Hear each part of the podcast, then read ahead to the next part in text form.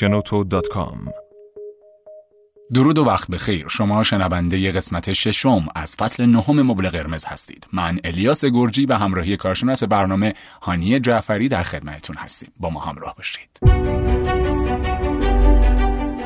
این جمله برای من فرق نمیکنه خیلی عجیبه. چطور ممکنه برای شما فرق نکنه؟ پشتش ترسه. ترس از اینکه من یک مسئولیتی رو قبول بکنم. پیچیده و سیال فکر کنید، انعطاف پذیر باشید.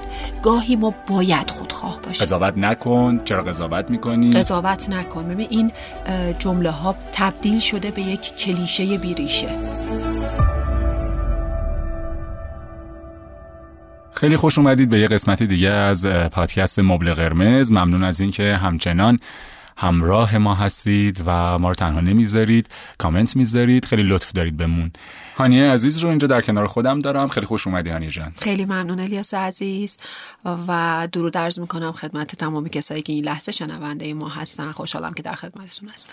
بسیار عالی. میخوایم در رابطه با قضاوت صحبت بکنیم تو این قسمت، درسته؟ بله، به خاطر اینکه خیلی توی اپیزودهای قبلی بهش اشاره شد ولی فرصتی نبود که بازش بکنی. عالی و درست، چون خیلی خیلی میشنویمش در رابطه با قضاوت.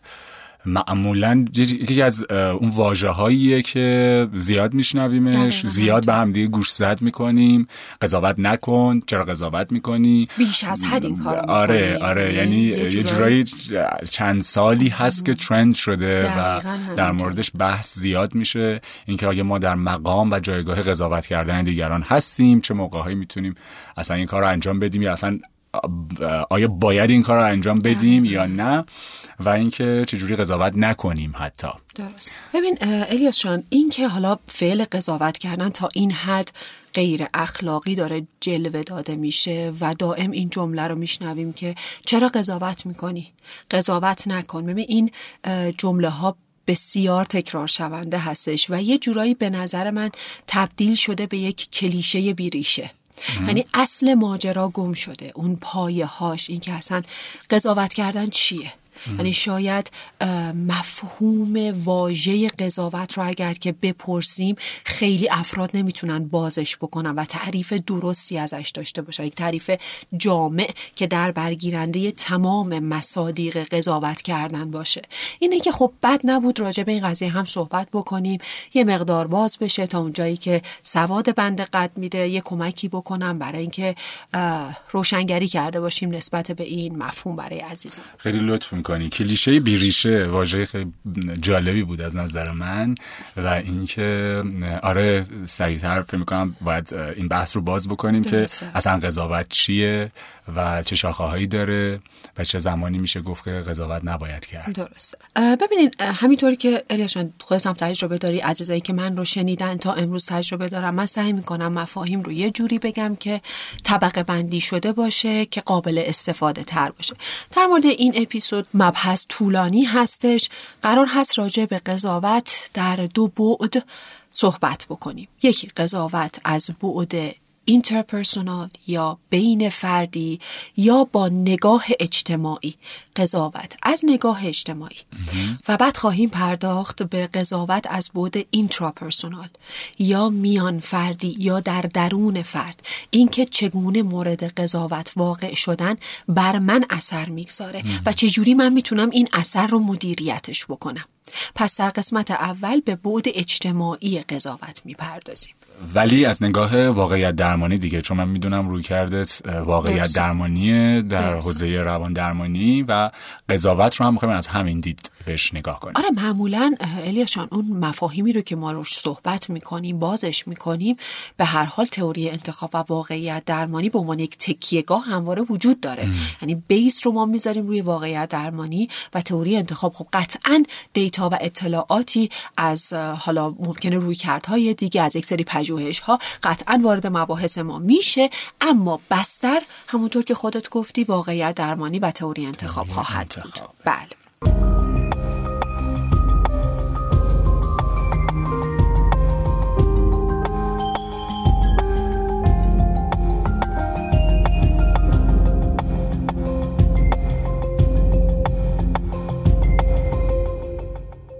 همینطور که که گفتیم در این اپیزود قرار هستش بپردازیم به قضاوت از نگاه اجتماعی یا قضاوت اجتماعی یا فشار اجتماعی. ببینید ها همه ممکنه با هم دیگه هم پوشی داشته باشن یا همایندی داشته باشن. این واژه بازش خواهیم کرد، در موردش صحبت خواهیم کرد. ببینید اول باید به این بپردازیم که چی میشه که یک جمله‌ای همونطور که خودت بهش اشاره کردی، حالا عبارتی که تو به کار بردی ترند میشه یا انقدر بهش بها داده میشه، یه جورایی خوشایند، عزیز، جذاب و خیلی ازش استفاده میکنیم. ها قضاوت نکنید. چرا قضاوت میکنی؟ قضاوت کردن کار درستی نیست.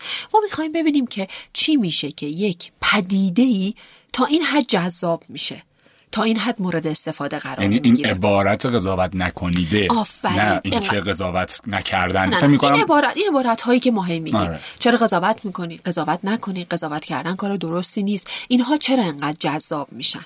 چون خود قضاوت کردنه که همیشه هست. من فکر میکنم همه آدم‌ها قضاوت رو میکنن، فقط ممکنه اون واژه رو به کار ببرن و بگن قضاوت نکنید. دقیقاً همینطوره. حالا اینو میریم جلو، کم کم بازش میکنیم.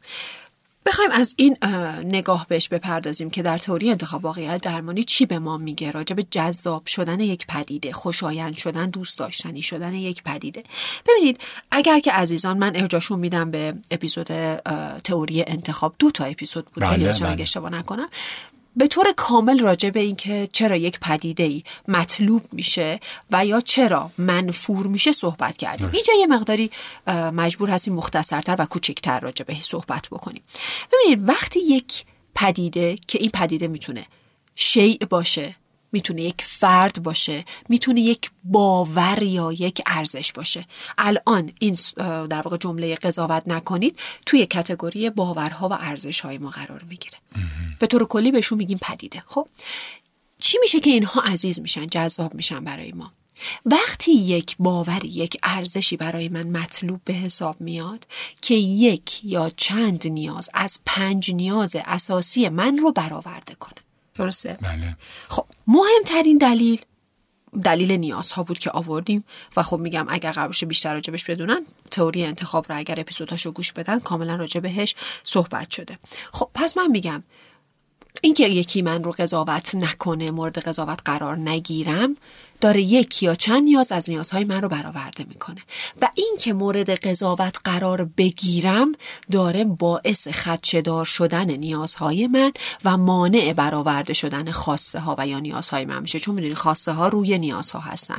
ما برای برآورده شدن نیازهامون یه سری خواسته هایی داریم و اگر که احیانا یک اتفاقی بیفته در دنیای بیرون از ما و مانع بشه ما خواسته هامون رو که در زیرش نیاز هامون هست برآورده بکنیم، اون موقع هستش که تصویر اون پدیده میره جزء تصاویر منفور برای ما، برعکسش هم میره جزء تصاویر دنیای مطلوب یا همون کوالیتی ورلد که در موردش صحبت کردیم توی تئوری انتخاب.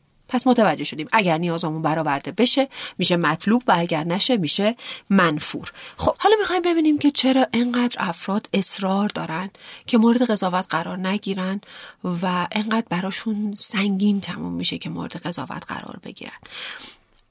اگر بخوایم با همین تحلیل بریم جلو و مبحث نیازها رو بخوایم ادامه بدیم، میبینیم که نیازهای افراد رو داره محدود میکنه. چجوری؟ وقتی من مورد قضاوت قرار میگیرم نیاز به آزادی من محدود میشه.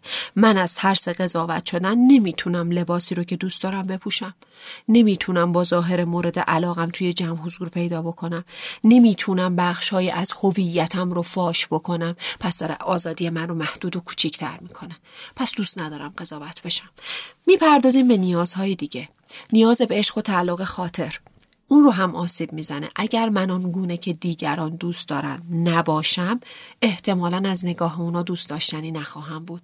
پس مجبورم برای اینکه قضاوت دیگران رو فعال نکنم نسبت به خودم، خیلی شبیه اون چیزی بشم که دیگران از من میخوان. وگرنه نیاز به عشق و تعلق خاطر من آسیب میبینه. از طرف دیگه میتونیم به نیاز به قدرت و پیشرفت اشاره بکنیم. توی بسیاری از مواقع ما برای اینکه رشد بکنیم، پیشرفت بکنیم توی زندگیمون، باید از روی قضاوت‌ها رد بشیم. خیلی مواقع، یعنی شما توی مسیر موفقیت خیلی میبینید که شما داری رشد میکنی، ترقی میکنی، ولی یک عده قضاوتت میکنن، سرزنشت میکنن، کاری که داری انجام میدی رو نکوهیده میدونن، مناسب نمیدونن و خب ممکنه توی این مسیر، در مسیر رسیدن به موفقیت ها و آنچه که میخوایی در زندگی بهش برسی، ممکنه یه سری موانعی به وجود بیاد. البته این موانع موانعی هستن که ما برای خودمون میتراشیم، حواسمون باشه. به قول تو قضاوت وجود داره، اینکه من چه نگاهی بهش داشته باشم مهم و تعیین کننده میتونه باشه. حتی نیاز به تفریح الیاس جان، این هم جزء اون نیازهایی هستش که میتونه با قضاوت دیگران خدشه دار بشه. چجوری؟ خیلی از تفریح ها هستن که از نگاه اجتماعی تقبیح شده هستش. آه. و من برای این که در واقع اون قضاوت منفی رو نسبت به آنچه دارم انجام میدم نگیرم، مجبور هستم یه دسته از تفریحاتی که واقعا ازش لذت میبرم رو انجام ندم. پس ممکنه در واقع تأثیرم بذاره در نیاز به تفریح من. حتی نیاز به بقا، یعنی ببین تا کجا میتونه قضاوت مهم باشه و تاثیرگذار باشه، حتی نیاز به بقا. این چند دهه اخیر ما خیلی افرادی رو میبینیم که دچار انورکسیا هستن. افراد انورکسیک یک دلیل اینی که خیلی دوست دارن لاغر باشن به خاطر قضاوت اجتماعی هستش. دلایل دیگه هم داره ها، یعنی میتونه به خاطر نداشتن کنترل بر زندگی اینها انتخاب بکنن که انورکسیک بشن، یعنی یک حوزه از زندگیشون رو نمیتونن کنترل بکنن. تنها حوزه‌ای که میتونن کنترل بکنن و بیشترین اثر رو داشته باشن خورد و خوراکشون هست. در واقع میخوان اون کنترل از قسمتی از زندگیشون که براشون سخت هستش، نشدنی هستش، بیارن سویچ بکنن روی خودشون و در واقع آنچه مربوط به خودشون هست رو کنترل بکنن بیش از حد و حالا دچار انورکسیا میشن. اما یه قسمتیش به قضاوت‌های اجتماعی برمیگرده. این که الان میبینیم برفرض بدن و اندام متناسب فلان سایز رو باید داشته باشه یا باید استخونی باشه و اینها میان در واقع برای این قضاوت اجتماعی به شکل بیمارگونه‌ای عمل میکنن و حتی بقای خودشون رو هم به خطر میندازن. خیلی از افراد انورکسیک حتی جون خودشون رو هم از دست دادن و خب میبینیم که حتی بقا رو هم داره به خطر میندازه. انورکسیا در واقع ترجمهش چی میشه؟ یه جورایی کمخوری عصبی هستش. کمخوری. بله. یعنی بیس بیس روانی و عصبی داره. برای زیباتر به نظر رسیدن. بله. و فرد شروع میکنه، چون ازشون که میپرسن بیشتر یک ایدئالی تو ذهنشون دارن که میخوان بدنشون، اندامشون به اون ایدئال برسه، ولی هر چقدر نزدیکتر میشن به اون ایدئال استاندارد رو سفت و سخت‌تر میکنن. باز لاغر و لاغر و لاغرتر میشن. یعنی آنچه از خودشون و تصور خودشون در آینه میبینن یک فرد با اضافه وزن هستش، یک فرد چاق هست و هی شروع میکنن به کم خوردن. کم خوردن که خیلی هاشون هم همونطور که گفتم حتی منجر به مرگشون شده. اینا ترند هم هستن، یعنی مثلا اون بخشی از زیبایی برای زنان یا مردان، شما اگه مثلا حتی فیلم های سالهای خیلی قبل رو نگاه میکنی خیلی چیزا اصلا اون موقع مد نبوده. درست. مثلا میدونین بلازه سایز و حجم در خانوم ها که الان یه سری چیزها خیلی انگار جذاب به نظر میاد یا در سوشال مدیا خیلی بهش پرداخته میشه و اینها، قدیما اصلا اونا رو مسخره میکردن. یعنی درست. کسی که مثلا اگه انقدر چاق‌تر بوده یا مثلا بخشی از بدنش بیشتر به چشم می اومده، از نظر جامعه انگار خیلی عجیب تر بوده. حالا میخوام الان این سوالو بپرسم، این چیزی که میگیم حالا مثل همین که فرد دوچاری همچین موضوعی میشه، آیا این مستقل از سمت خودش این تصور به وجود میاد یا نه اجتماع ما یا اون همون سوشال مدیا، اون چیزی که میبینه به هر حال دیده؟ الان ترند روز این شکلیه که همه اون مدل رو دوست دارن، دقیقا. اون پوشش یا اون اندام رو دوست دارن و حالا تحت تاثیر قرار گرفته. درسته، درسته. این چقدرش از سمت خود فرد میاد و چقدرش از سمت جامعه؟ آفرین. ببین الیاس جان، سوالت خیلی قشنگ بود، به خاطر اینکه ما موجودات اجتماعی هستیم. این که من به عنوان یک موجود اجتماعی در سیستم جامعه از جامعه تأثیر میگیرم و بر جامعه تأثیر میگذارم یه فکته، این واقعیت وجود داره. آره، من نمیتونم بگم مستقله. برای چی؟ برای اینکه جامعه به قول تو سوشال میدیا یک سری استانداردهایی رو تعریف میکنه، یه سری استانداردهای کلی رو داره تعریف میکنه. حالا چرا این استانداردهایی که تعریف میکنه یک عده خاصی فقط میان دنبالش میکنن و سعی میکنن خیلی شبیه اون استانداردها باشن؟ اینجا سواله. آره، مستقل نیست. ما نمیتونیم بگیم نظرمون، حالا مثلا توی مثالی که تو زدی راجع به افراد انورکسیک، مستقل از دیگران هستش. نه، قطعاً یک جایی فشار اجتماعی بر نظر ما، بر قضاوت ما تاثیرگذار خواهد بود. ببین خیلی مواقع الیاس حتی افراد میبینیم که خودشون یک پدیده‌ای رو تجربه نکردن، اما وقتی دیدن برای دیگران مطلوب بوده، اون رو برای خودشون مطلوب کردن. یعنی چی؟ یعنی اون تصویر پدیده بدون اینکه تجربه شخصی پشتش باشه رفته توی آلبوم دنیای مطلوبشون. بر فرض مثال اینطوری برای توضیح بدم، خیلی مواقع اتفاق افتاده که ما مثلا دیدیم توی یک جمعی دارن راجع به رستوران یا یه کافه‌ای صحبت میکنن، شما هیچ وقت اون کافه یا رستوران رو نرفتید، ولی میبینید که همه چقدر اونایی که تجربه داشتن میگن وای خیلی خوبه، چه فضایی، چه غذایی، چه سرویسی، میبینید هی دارن تعریف و تمجید میکنن. شما بعد از یکی دو ساعت شنیدن راجع به این در واقع رستوران یا راجع به این کافه، تصویرش بدون اینکه تصویر واضحی داشته باشین میره تو دنیای مطلوب و به خودتون میگین اولین فرصتی که گیر آوردم حتما باید برم این رستوران امتحان بکنم. تجربه شخصی نبوده، صرفاً یک فشار اجتماعی بوده. حالا این واژه فشار اجتماعی که داریم میگیم، شاید این قسمت فشارش مقداری بد به نظر بیاد، منفی، آره انگار تعریف درستی نمیشه ازش برای آره این قضاوت انجام داد، ولی خب اتفاق میفته. این آره. یه جور فشار اجتماعی هستش، حالا نه به معنای منفیش. حالا میتونیم اینجوری در واقع راجبش توضیح بدیم این مقداری بازتر بشه. یک مفهومی رو تادروز در کتابش، کتاب خیلی قشنگی داره به اسم کلکتیو ایلوژن یا باورها های غلط جمعی، کتاب خیلی قشنگی الیاس، نمیدونم ترجمه شده یا نه، ولی اگر که ترجمه شد حتما عزیزان مطالعه بکنن، خیلی کتاب قشنگیه. یک مفهومی رو میگه به اسم conformative bias یا سوگیری همنواگونه، اینجوری میشه ترجمهش کرد که من برای همنوایی با اجتماع همسو میشم باهاشون. حالا اگه بخوایم اون فشاره رو برداریم میتونیم یه همچین مفهومی رو جاش بیاریم که من با اکثریت جامعه برای همنوایی همسو میشم.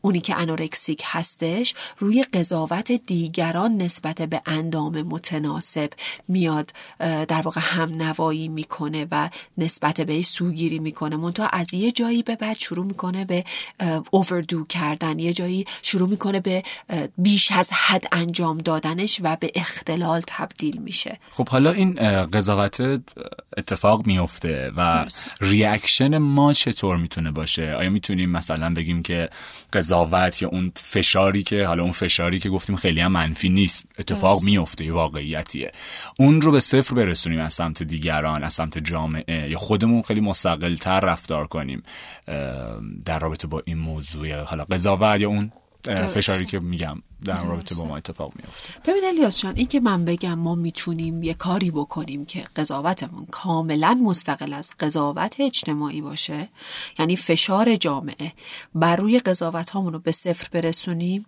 نه نمیشه. خیلی این اتفاق نمیفته، چون ما یه موجود اجتماعی هستیم و درست هستش که برای مردم زندگی نمی کنیم، اما با مردم داریم زندگی می کنیم. پس این تأثیر رو میگذاره.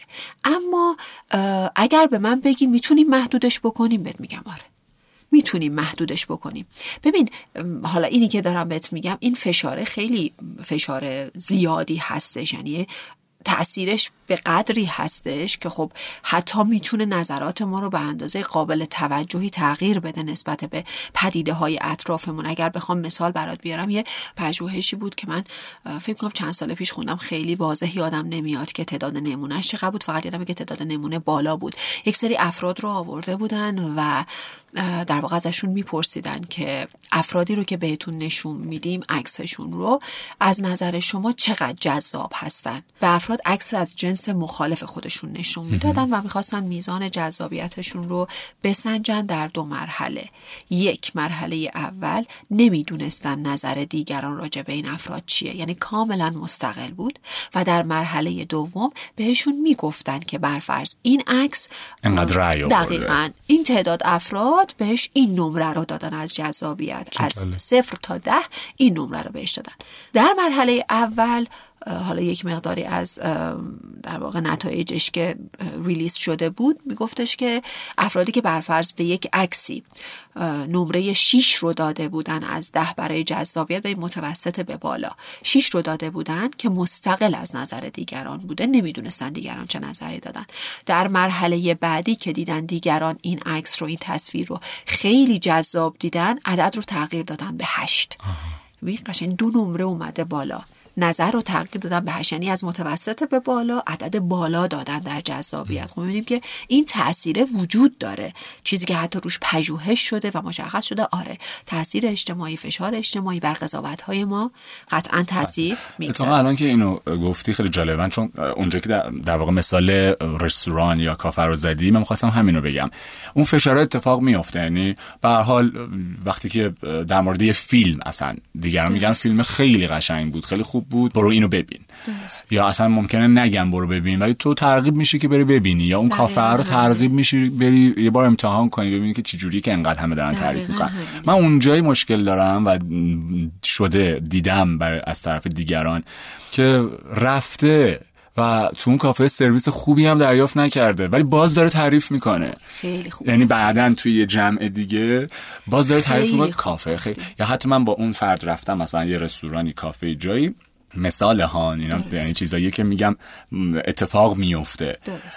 رفتم و میبینم که اصلا کیفیت غذای خوب نیست، ولی درست. اون آدم همچنان داره اصرار میکنه که غذای خوبه، تو نمیفهمی، حتی همه دارن تعریف میکنن، میبینی چقدر شلوغه، من دوست نداشتم. I don't care. آفرین. ببین خب الان چیزی که داری برام مثال میزنی، خود تو نظرت مستقل تر از جمع بوده نسبت به این افرادی که داری مثال میزنی. آره خیلی مواقع هستش که افراد همچنان اصرار دارن به اون قضاوت اولیه پایبند باشن.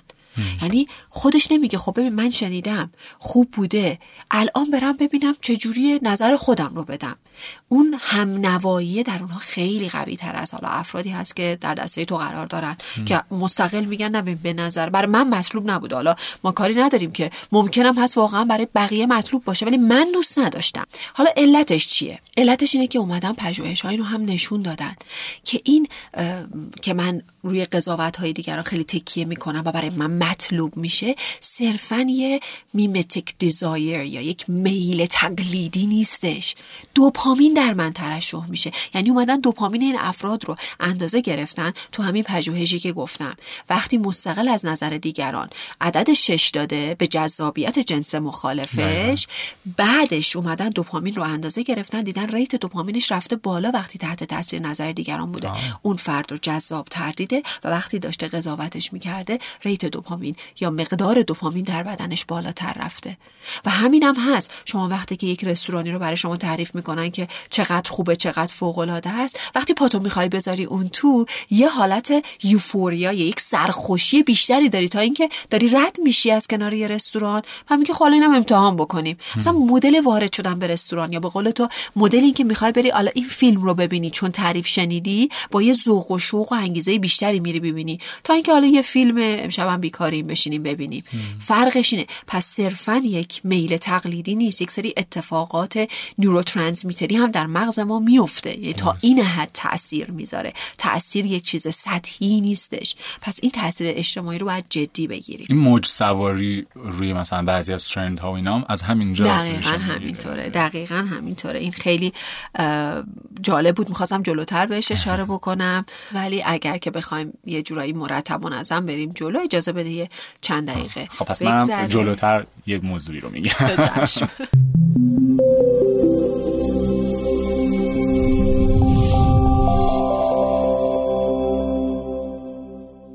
پس به اینجا رسیدیم که نظرات ما نمیتونه کاملا مستقل از نظرات جامعه یا قضاوت‌های اجتماعی باشه. ما همیشه مقادیری از فشارهای اجتماعی رو در قضاوت‌هامون داریم. حالا ممکنه یک فردی مستقل تر باشه، قضاوت‌هاش بیشتر مدیریت بکنه این فشار اجتماعی رو، یک فردی کمتر، که باز بهش میپردازیم، برمیگرده به ویژگی‌های شخصیتی افراد. حالا میخوایم ببینیم که الیاس چرا افراد، چرا بیشتر افراد، نمیتونیم بگیم همه، غالب افراد تا این حد هم نوایی میکنن؟ علتش چیه؟ ببین دلایل مختلفی رو میتونیم برای این قضیه نام ببریم و در موردش صحبت بکنیم. یکی از مهمتریناش این اون قسمتی هستش که من از تجربه بالینیم استفاده میکنم و بیشتر توی مراجعه‌ام میبینم. قسمت عمده اجتناب از طرد شدنه. این رو ما خیلی میبینیم توی مراجعین که میترسن از این که طرد بشن، کنار گذاشته بشن.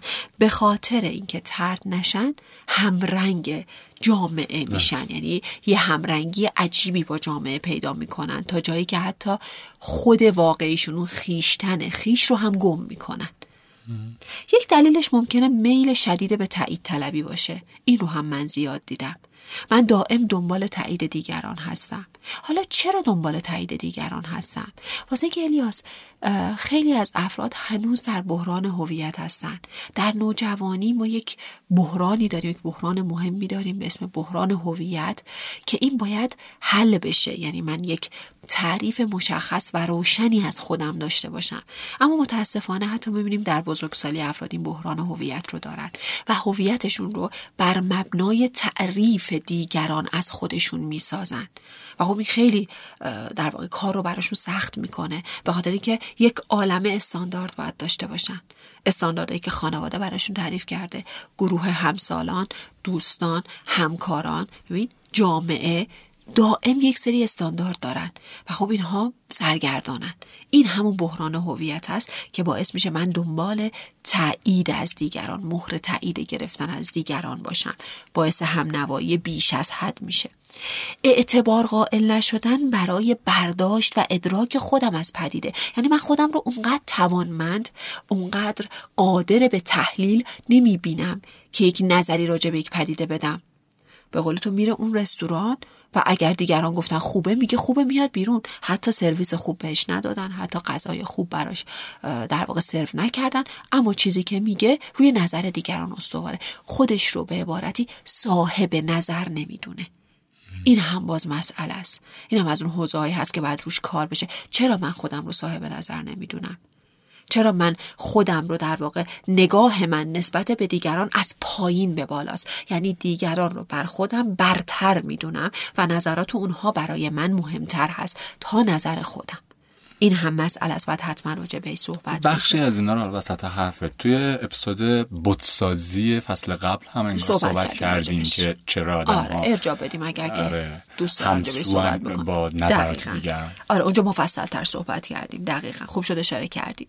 یک دلیل دیگه‌اش اون هم شایع هستش الیاس، به خاطر فرار از مسئولیت پذیریه. اینو خوب گوش بده. خیلی مواقع ما توی جمع دوستان هستیم، میگیم خب بچه‌ها آخر هفته دور هم جمع بشیم. میگی کجا بریم؟ میبینیم یه عده اصلا نظر نمیدن. هرچی ازشون پرسیم میگه بر من فرقی نمیکنه. این جمله برای من فرق نمیکنه خیلی عجیبه. چطور ممکنه برای شما فرق نکنه؟ مگه میشه من... بگه. آره مگه میشه من آخر هفته که حالا تمام هفته کار کردم، خسته هستم، میخوام تفریح کنم، با دوستان باشم، برای من واقعا فرقی نمیکنه کجا برم؟ چرا مهمه؟ ولی من میترسم که بگم مثلا بریم این رستوران یا بریم این کافه، بعد دوستا رو ببرم و بعد همه بگن که وای اینجا چی بود تو پیشنهاد دادی، چه جای مزخرفی بود.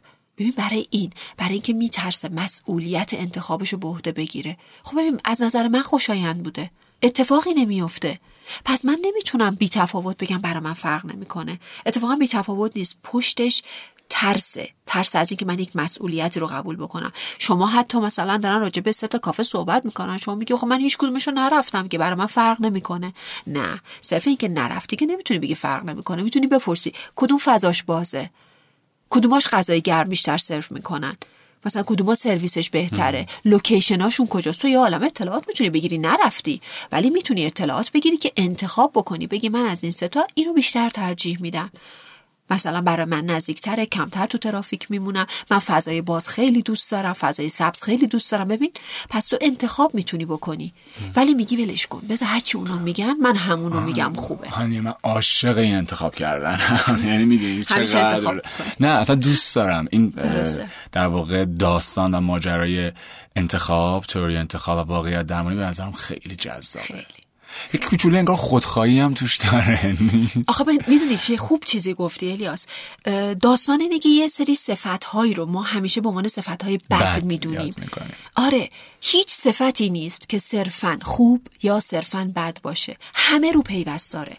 برای همین من هر اپیزود میگم خواهش میکنم پیچیده و سیال فکر کنید، انعطاف پذیر باشید. گاهی ما باید خودخواه باشیم. چرا نباید باشیم؟ خیلی هم خوبه که خودخواه باشیم. پس اون خودخواهی همیشه بد نیست. یه جاهایی ما اتفاقا باید نشون بدیم که آدمای خودخواهی هستیم. چرا؟ برای اینکه برای وجود خودمون ارزش قائل باشیم. آقا من وجود دارم، پس نظر میدم، پای نظرم هم میستم و مسئولیت عواقبش هم قبول باید بکنم دیگه. چون اون لحظه‌ای که مثلا من میگم از این سه تا این کافه رو من ترجیح میدم، در ذهن خودم آمادگیشو دارم. ممکن از این ده نفری که داریم میبینیم چهار تا خوششون نیاد. من نظرمو دادم، چون ممکنه چهار تا خوششون نیاد من سکوت بکنم، نمیشه. درسته؟ پس من باید حواسم به این قضیه باشه. آره، انتخاب من ممکنه برای برخی خوشایند و برای برخی ناخوشایند باشه.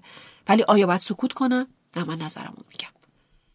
این یه جورایی تمرین جرأت ورزی هم هستش. از این مثال ها میشه استفاده کرد برای تقویت جرأت. ولی بعدش اگه از اون گروه ده نفره رأی بر این شد که یه جای دیگه هم بریم، من خودمو دیگه لوس نمی‌کنم دیگه. مثلا ادا در نه نه نه نه آفرین. نه ببین، رأی گیری قرار هستش که جمعاً به یک انتخابی برسیم. یعنی صرفا من فقط می‌خوام جرأتمندیه و اراده نظر بگم.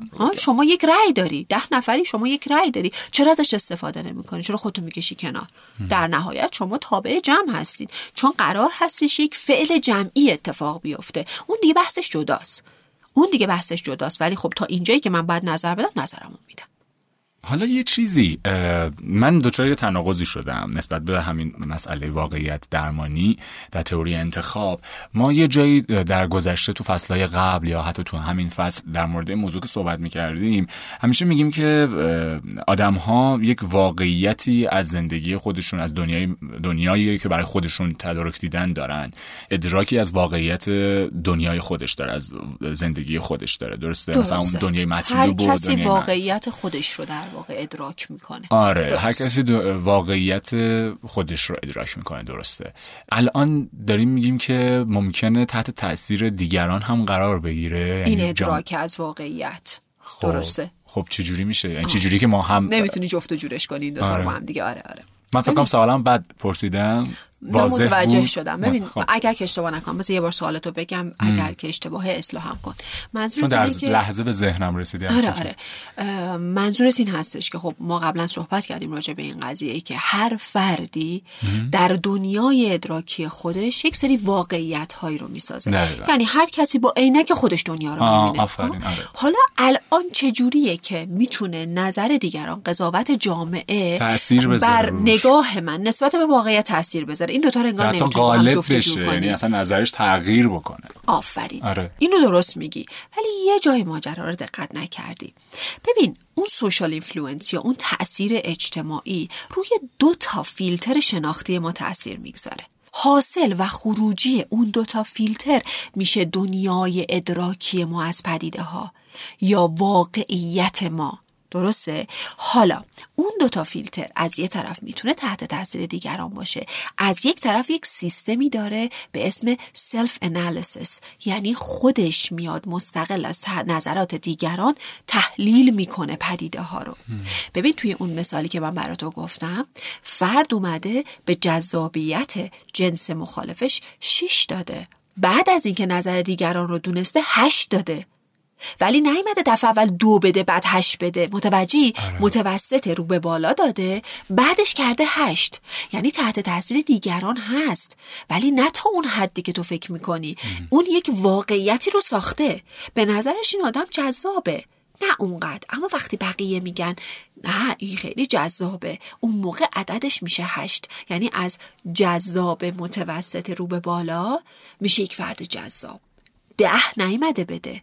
متوجه میشی چی میگم؟ پس اون فیلتره هست، اون سلف انالیسیس یا در واقع یه جوری تحلیل مستقل از دیگران کار میکنه، نظر دیگران رو اونها سوار میشه و بعد همون هستش که واقعیت خودش رو میسازه. دقیقاً همون واقعیتی که دیگران میبینن رو نساخته. یک واقعیتی منحصر به فرد باز هم ساخته که ترکیب دو تا در واقع نظر مستقل بوده و نظر اجتماعی. خب اینجوری که اشکالی نداره، یعنی به جای بر نخورده تا الان. حالا مثلا دو تا نمره اضافه کرده دیگه. آه نه نه خب اونم ببین آخه اگه بخوای اینقدر سطحی بهش نگاه بکنی آره اونجوری که تو داری میگی آسیبی آره نمیزنه، ولی اگه قرار بشه آره شرایط مختلف آره ولی اگه قرار بشه بشه همون داستان انورکسیا هم. اون موقع خطرناک میشه. آره. هم نوایی تا چه حد، حتی بیش از اون چیزی که جامعه داره قضاوت میکنه. خب این قضیه قضیه مهمی هست، باید حتما مورد بررسی قرار بگیره. شدتش، فراوانیش چقدره. اونی که تو داری میگی آره شیش بوده شده هشت یک مثاله که فقط داره این پژوهش میگه ببین ما تحت تاثیر نظرات دیگران نظرمون تغییر میدیم، همین تا همین حد ها، ولی بعد از اون که تا چه حد تغییر میدیم اون دیگه برمیگرده به یه سری ویژگی‌های شخصیتی. حالا بذار در مورد این دو تا فیلتر صحبت بکنیم. شاید عزیزان فرصت نکنم برن سراغ واقعیت درمانی و تئوری انتخاب و اپیزوداشو گوش بدن، یه نگاه گذرایی داشته باشیم به این ماجرا. ببین دو تا فیلتر شناختی بسیار مهم داریم که بعد میرسیم به دنیای ادراکی. این دوتا فیلتر فیلتر بسیار زیاده، یعنی اگر بخوایم ببینیم که چی میشه که ما یک رفتاری رو انتخاب میکنیم، یک مجموعه از فیلترها رو داریم. ما داریم در مورد مهمترین هاش صحبت میکنیم.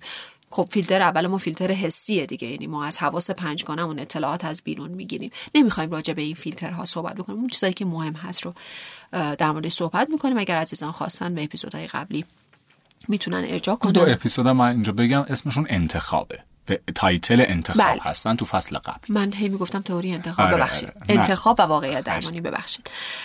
ولی خب حالا میگم در مورد کلیاتش یه صحبتی میکنیم. یکی فیلتر توتال نالج یا دانش کلی هستش. این فیلتر چی هست؟ حاصل دیده ها، شنیده های ما. ببینید از حواس پنجگانه اومده، آنچه دیدیم، آنچه شنیدیم، آنچه لمس کردیم، آنچه بوییدیم، تمام مم. اینها میاد میره توی دانش کلی. به علاوه تجربیات شخصی، آموخته های مستقل و مستقیم، آموخته های باواسطه از دنیای پیرامونمون. درست شد؟ حالا بازش میکنم. فقط یک نکته رو در نظر داشته باشین. در فیلتر دانش کلی ما بار حسی هیجانی نداریم، یعنی فقط دیتاست. هیچ حس و هیجانی نسبت به این اطلاعات وجود نداره. یه مثال میزنم. یک مفهومی مثل حالا مثلا مفهوم طلاق که یه جورایی کانتروورشاله، یه مقداری بحث برانگیز هستش. در مورد طلاق یه مفهومه. این طلاق رو من چی جوری تعریف میکنم؟ این میره تو دانش کلی من. تعریف من از طلاق چی هستش؟ میتونه حاصل تجربه خودم باشه اگر من جدایی رو تجربه کردم، میتونه آنچه دیدم و شنیدم از دیگران باشه، میتونه آنچه باشه که من از باورهای خانوادگی، فرهنگی و اجتماعی آموختم. این میره تو فیلتر دانش کلی من. حالا اینجا طلاق رو من میتونم روی یک پیوستار قضاوتش بکنم بسته به تجربه شخصیم، آنچه دیدم، آنچه شنیدم، باورهای فرهنگی، اجتماعی، خانوادگی. خب روی یک پیوستار قرارش میدم. این سر طیف میتونه یک تعریف بکنه از طلاق به عنوان یک فعلی که بسیار نکوهیده است، دردناک، شکننده است. اون سر طیف میتونه این تعریف باشه که اتفاقاً یک پدیده‌ای هستش که میتونه باعث رشد بشه، میتونه باعث جلو رفتن بشه، گاهی اوقات خیلی هم سازنده است. ببین دو تعریف کاملاً متضاد هم دیگه در دو سر طیف. حالا این وسط میتونه هر تعریف‌های دیگه‌ای هم وجود داشته باشه. پس ما گفتیم الان اینجا فقط من اطلاعات دارم، هیچ بار حسی هیجانی درش وجود نداره. اگر تجربه خودمه، من بعد از جدایی دیگه اون آدم سابق نشدم، برای من خیلی داغون کننده بود. تعریف من از فعل طلاق خیلی اذیت کننده است. یه نفر دیگه میگه نه، من هر کیو دور و برم دیدم جدا شده، اتفاقا بعد از جدایی چقدر پیشرفت کرده، چقدر جلو رفته، چقدر حالش بهتر شده. ببین پس دیده ها، شنیده ها، تجربیات شخصی خودم، باورها و ارزش‌های اجتماعی، فرهنگی، خانوادگی. این تا اینجا شد فیلتر دانش کلی. بعد یه فیلتر دیگه‌ای داریم به اسم فیلتر ارزش گذاری که روی این دانش میاد ارزش گذاری میکنه. یعنی چی؟ یعنی الان اینجا دیگه اون بار حسی هیجانی داره اضافه میشه به اطلاعات من. میتونه این اطلاعات هر وقت به یاد من میاد، یعنی هر وقت من میگم طلاق، هر وقت میگم ازدواج، یا حالم خوب بشه یا بد بشه یا خنثا باشه، برای من همچین بار هیجانی خاصی رو به همراه نداشته باشه. فیلتر ارزش گذاری الیاس از کجا تغذیه میشه؟ این رو راجبش خیلی صحبت کردیم. گفتیم ما یک دنیای مطلوب داریم دیگه که یک سری تصویر داره، این آلبومه. فیلتر ارزش گذاری من از دنیای مطلوب من داره تغذیه میشه. اینو همیشه گوشه ذهنمون داشته باشیم. اگر در دنیای مطلوب من ازدواج کردن با من فعلی خوشایند باشه، یک فعلی تکاملی باشه، لذت بخش باشه، توی فیلتر ارزش گذاری من همواره خوشایند ارزیابی میشه، یعنی حس خوب به من میده. اما اگر ازدواج برای من یک فعلی باشه ناخوشایند، محدود کننده، مانع، خب اون موقع هستش که حسی که من در ارزش گذاری نسبت به این واژه میدم یک حس منفی, منفی و بد خواهد بود.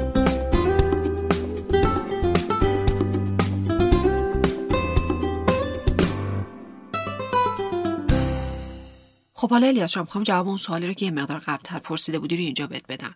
چرا بعضی‌ها نظراتشون مستقل‌تر هستش و بعضی خیلی تحت تأثیر در واقع نظرات دیگران هستش؟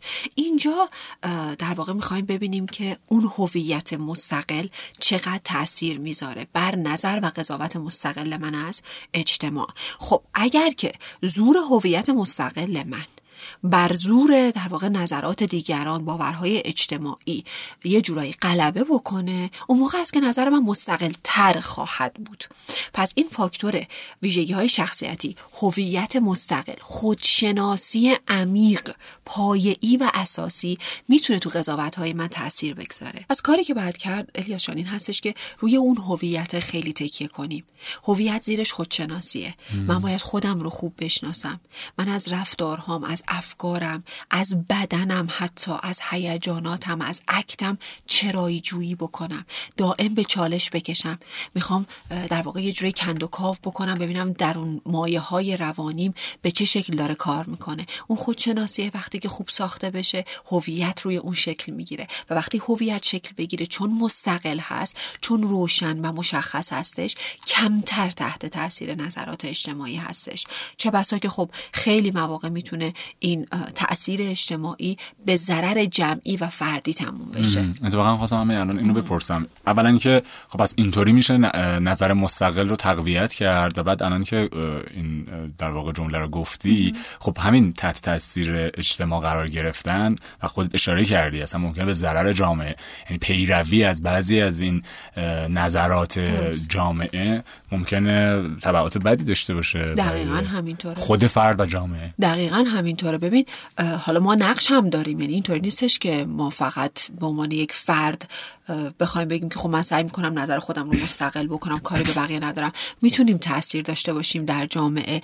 الان اگر که نگاه بکنید توی این چند سال اخیر یک موجی راه افتاده از جراحی‌های پلاستیک الیاس، یعنی یک جور عجیب غریبی، یعنی دیگه واقعا فکر میکنم عضوی از بدن و صورت نمونده که جراحی خاصی براش اختصاص نداده باشن و چقدر هم داره استقبال میشه، به خصوص تو کشور خودمون. خب این موج الان راه افتاده، اما یه عده‌ای هم بیکار نشستن، یعنی به عنوان یک موج شکن خیلی مؤثر دارن عمل میکنن. ما خیلی از خواننده ها، سلبریتی ها رو میبینیم که الان شروع کردن با صورت های بی آرایششون ظاهر میشن، احیانا با لباس های شنا، لب آب، با بدن خیلی طبیعی خودشون ظاهر میشن و دارن این پیام رو میدن که ببین طبیعت بدن ممکنه یه جاهایش نازیبا باشه، حالا صرفا نازیبا از نگاه دیگران، از تعریفی که از زیبایی شده، ولی میپذیرم خودم رو اینگونه که هستم. دائم دنبال این موج را نمیافتم. اینها الان موثر هستن. این موج شکنی کردنه به نظر خیلی تاثیرگذاره. آقا قضاوت اجتماعی داره میگه زیبایی یعنی بینیت این شکلی باشه، چشمات این شکلی باشه، لبات این شکلی باشه، گونه و چونه و زاویه فک و بدن این مدلی و ساعت شنی و ببین داره داره برای ما جامعه یه سری فاکتورهای، یک سری استانداردهایی رو برای زیبایی تعریف میکنه. خب یه عده میخرن با جون و دل، حتی شده سلامتیشون رو به خطر میندازن که یک مفهومی هست راجبش خیلی صحبت شده، اونم تادروز توی کتابش باز بهش اشاره کرده به اسم تهدید اگزیستانسیالیستی، یعنی حتی وجود بشر رو داره تهدید میکنه، حتی ممکنه سلامتیش رو هم تهدید بکنه. دنبال این موج میرن. خب یه عده‌ای هم نمیرن. علاوه بر این که نمیرن، یه عده‌ای هم دارن موج‌شکنی میکنن و میگن ببین این طبیعت توه. آره این طبیعت توه، بپذیرش. یه موقعی هستش، من به طور کلی جراحی پلاستیک رو الیاس نفی نمی‌کنم، نه نه نه نه به طور کلی نه، جراحی پلاستیک خوب هستش انجام بشه، ولی تحت یک سری شرایطی واقعا یک چیزی از حالت قاعده خودش و حالت نرم خودش خارج شده باشه. ممکنه یه نفر بینی بزرگتری داشته باشه، یکی کوچیکتر، یکی گوشتی‌تر، یکی بینی استخونی داشته باشه. اینها طبیعیه، ولی ممکنه یک بینی داشته باشه که واقعا از قاعده خارج شده باشه و این روابط اجتماعیش رو تحت تاثیر قرار داده باشه. خب این چیز بدی نیستش. ما داریم میگیم حواسمون باشه داریم برای چه در واقع نقصی این عمل رو انجام میدیم. آیا شدت اون نقص تا حدی هستش که زندگی اجتماعی من تحت تاثیر قرار بده یا نه؟ صرفا من فکر میکنم که اگه مثلا بینیم یه قوز کوچولو داره باید برم عملش بکنم. این آگاهیه باید در ما ایجاد بشه. من خودم بینیمو عمل کردم الیاس جان، ولی کی؟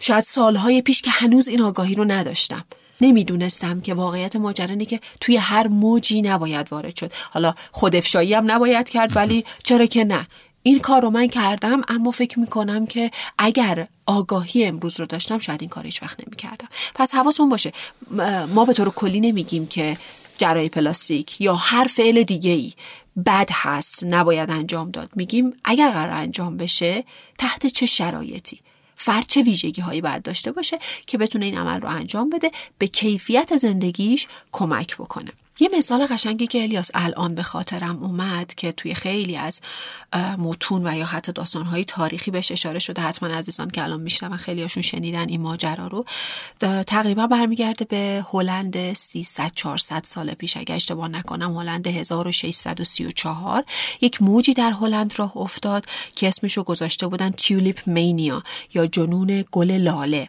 این چی بوده؟ یه عده از افراد ثروتمند و مشهور اومدن چیکار کردن؟ یه توجه خاصی کردن به گل لاله. ها. اگه که بدونی الان هلند به گل لاله باید. معروف هستش. آره. و بعد شروع کردن به کاشتن گل لاله توی باغ‌هاشون، توی خونه‌هاشون و یه جورایی گل لاله بعد یه مدتی به عنوان نماد ثروت و یک کالای لوکس تبدیل شد، تا جایی که افراد عادی‌تر و معمولی‌تر از لحاظ اقتصادی شروع کردن به خریدن گل لاله. پیاز گل لاله می خریدن و می کاشتن. و خب بعد از یه مدتی اصلا پیاز گل لاله خیلی کمیاب شد، تا جایی که می گفتن قیمت پیاز گل لاله هم وزنش طلاه. تا این حد گرون شد. خیلی گل‌های زیبای دیگه ای بود، یعنی اینکه صرفاً گل لاله، این همه گل، هلند کشور گله، چرا انقدر توجه شد؟ واسه که این موجه به قول تو راه افتاده بود. مم. یه عده از افراد این رو به عنوان نماد زیبایی، لوکس بودن و ثروتمند بودن به جامعه تزریق کردن و بقیه هم پیروی کردن. هیچکی نیامد جلوی این موج رو بگیره، تا جایی که اقتصاد هلند دچار فروپاشی شد. ببین این در سطح کلانی پیروی کردنه من. چقدر میتونه نابود کننده باشه. پس حواسمون باشه، خیلی مواقع ما میتونیم حتی بگیم ببین من حواسم هست، مستقل نظرم، خودم تجزیه تحلیل میکنم، خودم پروز و کانز میکنم، میگم کجاهاش معایب، کجاهاش مزایا هستش و بعد در نهایت تصمیم میگیرم. ولی یه جاهایی خوبه منفعل هم نباشیم، صرفا برای خودمون تصمیم نگیریم، یه جاهایی بتونیم جلوی این جریاناتی که راه میفته، جریانات فکری که راه میفته رو هم بتونیم مؤثر گیریم. یه جورایی پس به اون من اصیل و اون اصالت داشتن و اصیل پروری و تمام اون اپیزودهایی که تو فصل قبل داشتیم هم ربط داره. آدم‌هایی که اصیلن، حالا با اون تعریف و اون شناختی که اگه دوستان برن گوش بدن، اگر گوش نداده باشن، بیشتر موج شکنی میکنن، بیشتر آگاهی بخشی میکنن یا کمتر تحت تاثیر. دقیقاً همینطوریه. اون من اصیله، من اصیلی که خودشناسی رو داره، هویتش رو پیدا کرده، دقیقاً والایش یافته است. یعنی من از خودم یک ورژن بهتر ساختم، با اصالتم میدونم دارم تو زندگیم چی کار میکنم. دقیقا همینطوره، این افراد احیانا موج‌شکن‌های بهتری هستن، جسورتری هستن و کمتر تحت تاثیر جریانات فکری اجتماعی در واقع قرار میگیرن. حالا یه چیزی، خود این چون تایتل در مورد قضاوته، درست. خود این قضاوت نکنیده، همونطور که اولم اشاره کردم، خودش تبدیل شده به یه جریان فکری، درسته، یعنی یک جریانی که حالا من نمیدونم چقدر روش پایبندیم، چقدر داریم درست عمل میکنیم بهش یا نه، ولی خودش الان شده یه جریان، درسته، یه ترند شده. دقیقاً همین. ما داریم چی کار میکنیم؟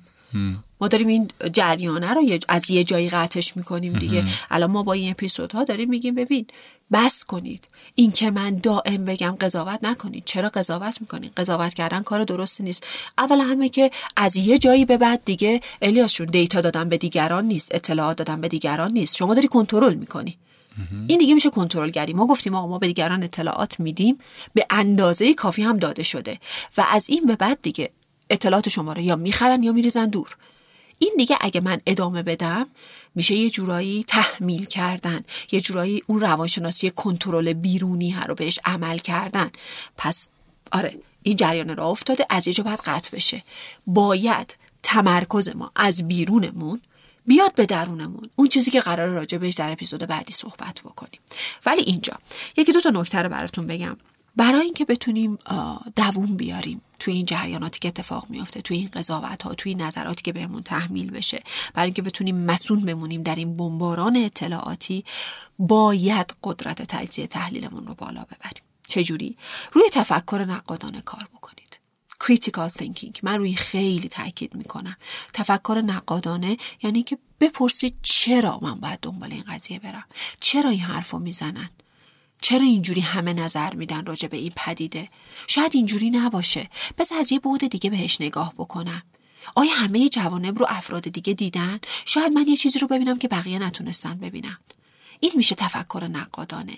یک نوع تفکر دیگه که من خیلی باز ارادت خاصی نسبت به این نوع فکر کردن دارم، فلیپ تتلاک بهش اشاره کرده. به خاطر ندارم توی کدوم کتابش، ولی میدونم از ایشون بوده، به اسم کانتر فکچوال ثینکینگ، یا یه جور تفکر خلاف واقعیتی که به ما نشون داده میشه.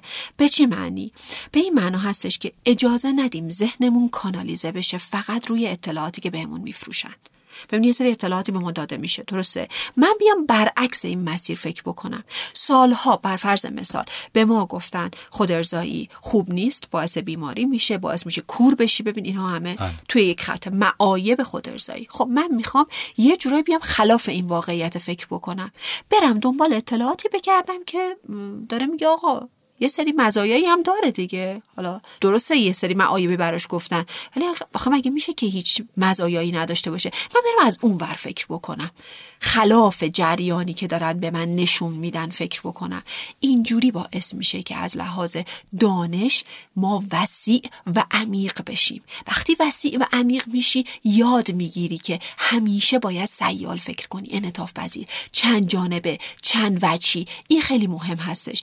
تصمیمات درست سری میگیری، کمتر تحت تاثیر بیرون از خودت قرار میگیری، چون به این باور رسیدی که نسبیت گرایی خیلی بهتر از مطلق گراییه. نسبیت گرایی تو زندگی من خیلی کمک میکنه. نسبی همه چی، نمیتونم بگم بر فرض خود ارضایی کاملا فعل منفیه. این میشه مطلق گرایی، منو فلج میکنه. نسبیت گرایی داره میگه ببین در چه شرایطی، چه جوری، کی، کجا، چقدر، با چه شدتی، با چه فراوانی، ها اینا رو داره به من میگه. این نسبیتگره، این که من بتونم با این باور که پدیده ها نسبیت پذیر هستن ببینمشون، تحلیلشون بکنم، خیلی بیشتر میتونه تو تصمیم گیری ها به من کمک بکنه. قطعا خیلی هم عالی. ولی اجازه بده هانی جان بقیه‌اش رو بذاریم برای قسمت بعدی. آره فکر کنم خیلی طولانی شد. آره فکر می‌کنم طولانی شد و خیلی ممنون ازت که این قسمت هم همراه من بودی. دوستان عزیز ممنون از این که شما همراه ما بودید و امیدوارم که پادکست مبل قرمز و این فصل نه براتون مفید باشه. حتما با دیگران به اشتراک بگذارید. اگر سوالی دارید بپرسید در کامنت ها. از هر جایی که گوش میدید به صورت اختصاصی از درگاه شنوتو پخش میشه، ولی از طریق پلتفرم ها و اپلیکیشن های دیگه هم در دسترس شما هست مبل قرمز، و کافی مبل قرمز رو سرچ بکنید. خیلی ممنون. تا قسمت آینده. خدا نگهدار.